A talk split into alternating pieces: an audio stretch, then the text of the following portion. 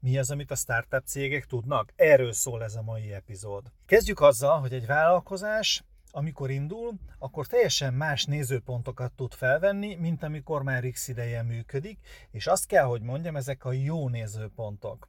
Későbbiekben ezeket egy kicsit elfelejti, háttérbe szorítja, de nézzük először meg, hogy egy startup vállalkozás mi az, amit csinál. Egyrészt van egy nagyon jó ötlete, van egy nagyon jó gondolata, amit szeretne megvalósítani.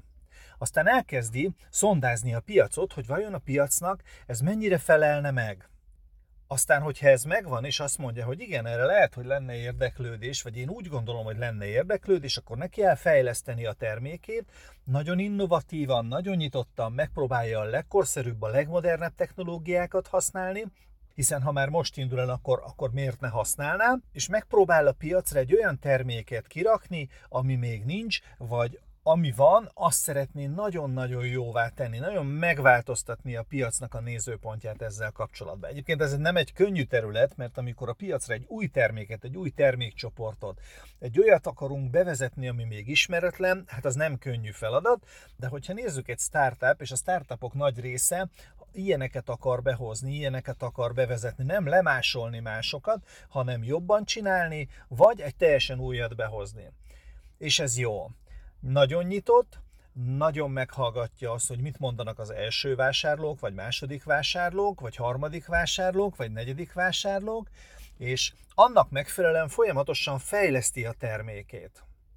És ez az, amit neked, mint régi vállalkozás tulajdonosának szintén meg kellene tenni. Mert hogy hogy működik a vállalkozás? Elindul, és ha visszagondolsz arra, amikor indultatok, akkor ugyanezek, amit elmondtam a startupokról, megvolt benned is.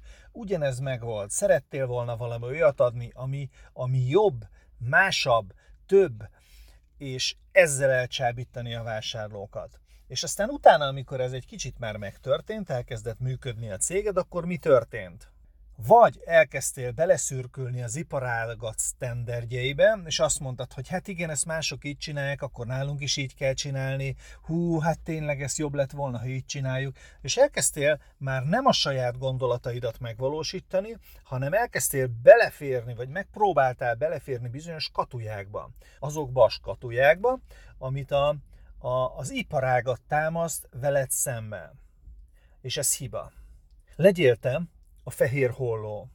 Legyél te az, aki különbözik másoktól, mert akkor meg fognak jegyezni, akkor tudják, hogy te nem az vagy, te más vagy. Találd meg azokat a pontokat, amivel el tudsz különülni másoktól. Hiszen amikor egy árajánlatot adsz, nem mindegy, hogy azt mondják, hogy ja, hát ez ugyanaz az árajánlat, nézzük meg az ára, árat a végén, és majd a legolcsóbbat válasszuk. Te legyél olyan, aki mást, többet, máshogyan ad, mint a többiek, és erre legyen szükség újra vissza kell térni oda, hogy folyamatosan pásztázod a piacot, folyamatosan nézed azt, hogy mire van szükség, folyamatosan vizsgálod azt, hogy mit kellene. Mi a buktatója egyébként a cégek zömének, és részben én is hiszek abban, hogy a működést, a működési elveket le kell írni, le kell szabályozni. Ebben nagyon hiszek ebbe a dologba, csak amikor ettől túl merevvé válik a rendszer, akkor, akkor az viszont nem jó. Tehát amikor már nem a vásárlói igényeknek felelünk meg, hanem a cégvezető elvárásainak és igényeinek felel meg minden és mindenki, akkor az már nagyon-nagyon nem jó. Mondok egy példát. Van egy vásárló, akivel rosszul sül el a dolog.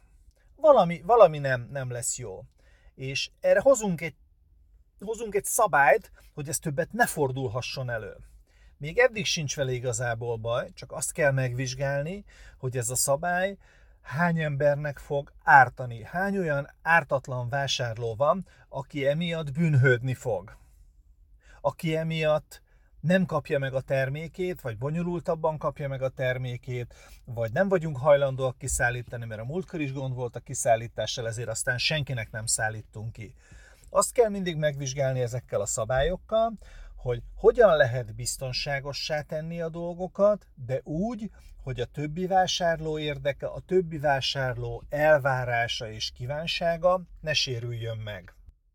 Tehát azt javaslom, hogy gondold végig, a te vállalkozásodban mi az, ami megváltozott. Mi az, ami merevebbé, mi az, ami bonyolultabbá vált, és mi volt régen, amikor, amikor valóban kíváncsiak voltatok arra, hogy mit szeretne a piac, mit szeretne a vásárló. És ennek megfelelően egy-két dolgot alakítsatok át. Hangsúlyozom, ne dobd ki a szabályokat. Nem a szabályokat kell kidobni, azt kell megnézni, hogy a szabályok a vásárlókért vannak, vagy azért vannak, hogy a rendszerünk le legyen írva, és bemerevítse azt. És van még egy hiba, illetve nem, nem is azt mondom, hogy hiba. Van egy dolog, amit viszont nem szabad átvenned a startupoktól. Nem minden startupra jellemző, de jó egy pár olyan startupot láttunk már, találkoztunk vele, vagy hallottunk róla, aki kitalált egy nagyon jó dolgot, de addig-addig csinosítgatta, addig-addig szépítgette, addig-addig csiszolgatta a termékét, amíg valaki más előtte kidobott valamit. Ami majdnem ugyanaz. És ő akkor már hiába mondogatta, hogy de hát ezt mi találtuk ki, mi már ez három éve, két éve, másfél éve, egy éve, csiszoljuk, csináljuk, és higgyétek el, hogy ez a legjobb. Akkor se ő volt az első a piacon, és aki minél hamarabb piacra dobta, lett egy nagyon nagy piaci előnye. Azonnali visszajelzés a vásárlóktól. És ez azonnali visszajelzés hozzájárulhat ahhoz, hogy valóban piacvezető legyen, ha odafigyel rá, mert annak megfelelően azonnal tudja a termékét változtatni. Olvastam a múltkor egy tanulmányt, egy magyar weblapról töltöttem rá, pretotípus nevezetű tanulmány, vagy, vagy e-book, nem is tudom már, hogy mi volt, ami pont azt mondta, hogy mielőtt egyáltalán a prototípust megcsinálnád, előtte kell még egy verzió, ahol azonnal teszteled a piacodat, mennyire van rá igény, érdekli -e őket egyáltalán, és ha igen, akkor elkezdjük a prototípust kidolgozni, és hogyha igen, a prototípus is érdekli, akkor elkezdjük végre építeni a valós termékünket.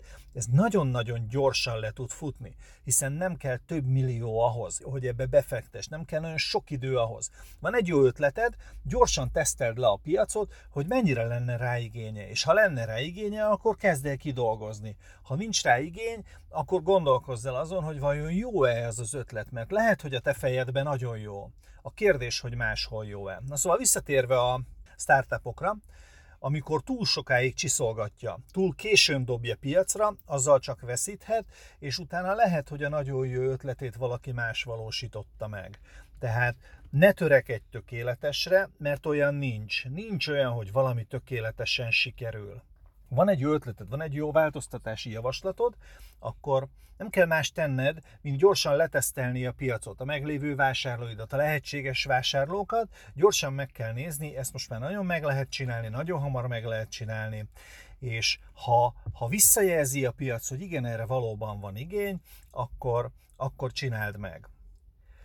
Nem mondom, hogy én nem követtem el évekig ezt a hibát, nem mondom, hogy nem csináltam, hogy még mindig még csiszolgattam, még finomítottam, még egy kicsit, még egy kicsit jobbnak kéne lenni, és aztán mindig rájöttem, hogy kár volt.